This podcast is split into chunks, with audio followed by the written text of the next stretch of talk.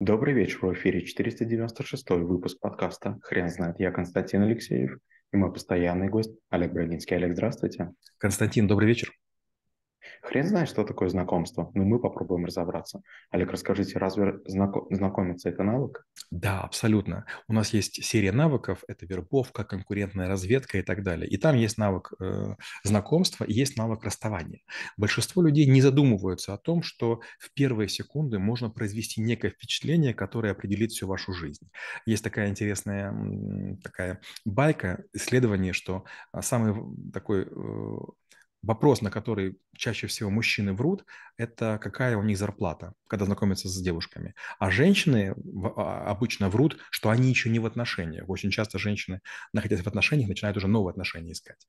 И получается, что вот э, из-за того, что мы начинаем с вранья, потом из него можно не выпутаться. Получается, вранье создает вранье. Получается, для того, чтобы с кем-то знакомиться, нужно спроектировать эту встречу.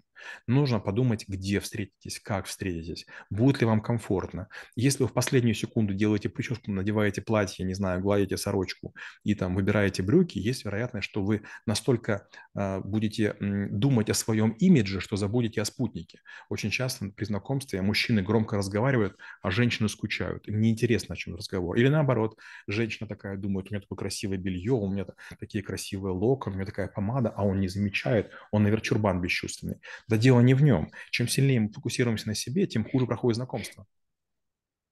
Олег, расскажите, пожалуйста, как оценить свое умение знакомиться на данный момент? Если есть люди, которым вам не хочется подходить, если вам другие кажутся мудаками, вы не умеете знакомиться.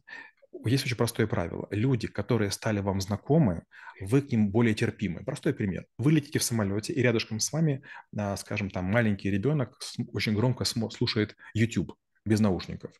Пока вы не знакомы с ним, вам хочется сделать замечание ему или родителям.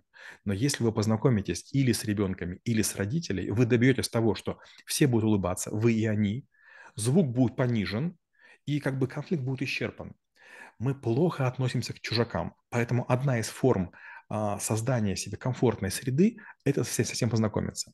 Я живу в Сталинской высотке, на Садовая, значит, Садовая а, улица, такое высокое здание, это самая высокая точка Садового кольца – и мне нравится здание. Высоченные потолки, такое монументальное, красивое. Э, ну, как бы очень красивый вид из окна.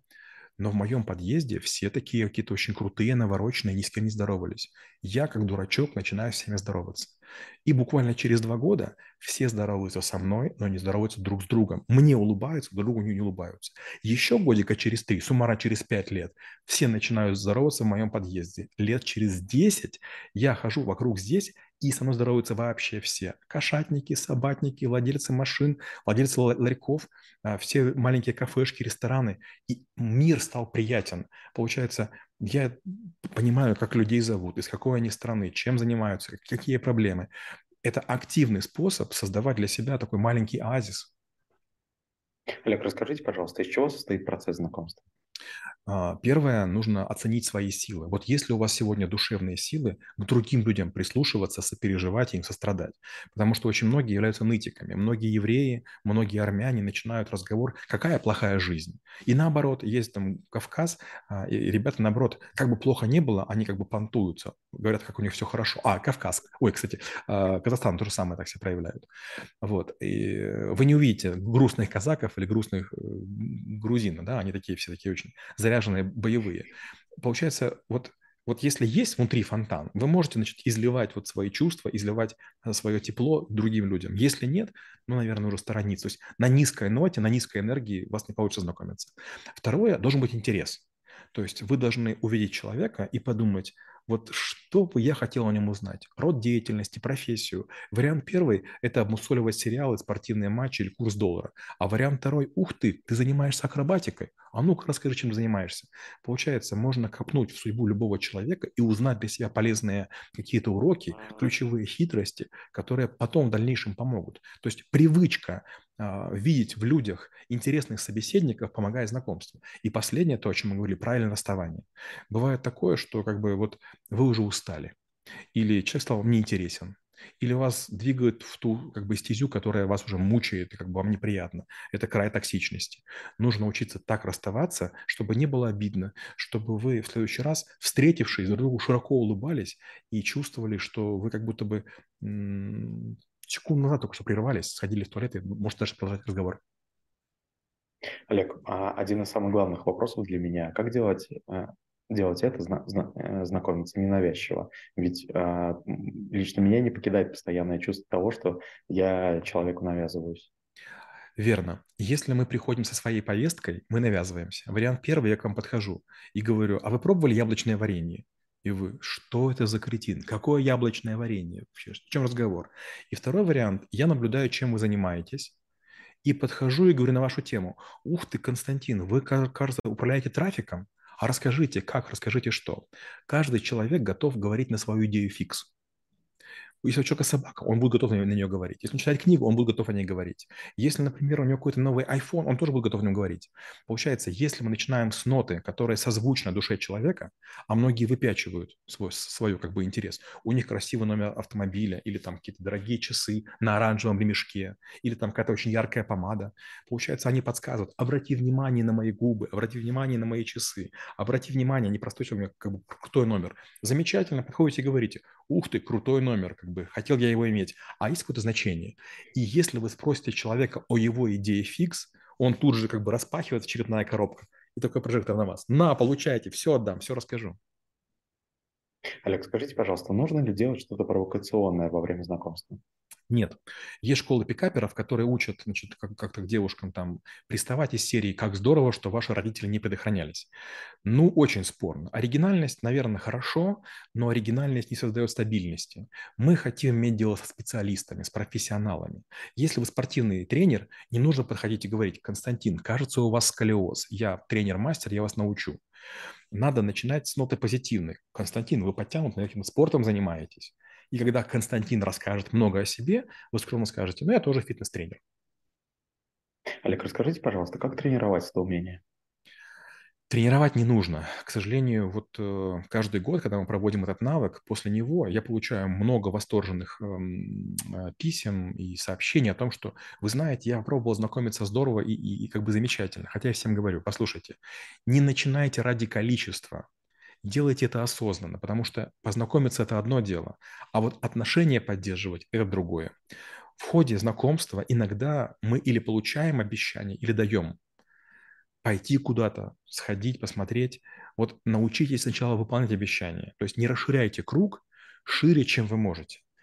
То же самое касается вещей. Не покупайте новые вещи в шкаф, пока старые не выкинули, не продали, не отдали. То есть если у вас заняты все вечера встречами с друзьями, вам не нужны знакомства.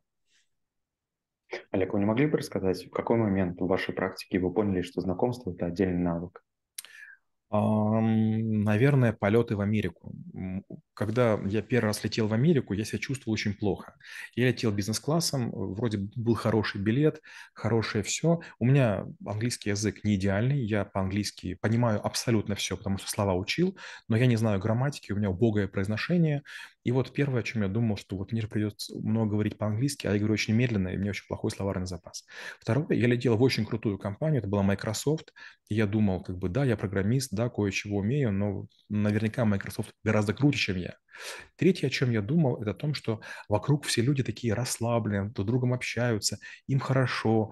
Знаете, вот длинный перелет, он какую-то такую создает камерность. И я первые полчаса был в ступоре. Все общаются, а я типа ни при чем. И вдруг один американец, который сидел недалеко от меня, а, меня как-то так поддержал, разговор завязался, и он мне втянул в разговор со всеми. И я вдруг через какое-то время подумал, боже мой, а мне хорошо, мне комфортно среди незнакомых людей.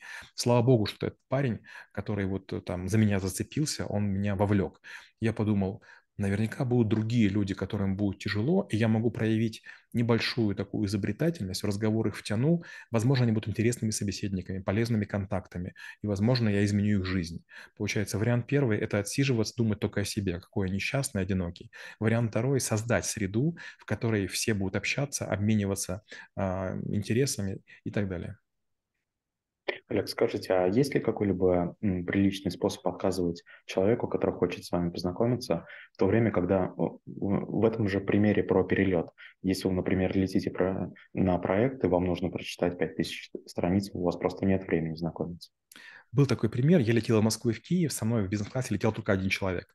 И он выпил и ко мне подсел, начал ко мне как бы так немножко приставать. Он, значит, слегка пьяненький, такой вроде интеллигент, но пьяненький. А я делаю кластеризацию компании Боско для ГУМа. И мне как бы время вот так жмет.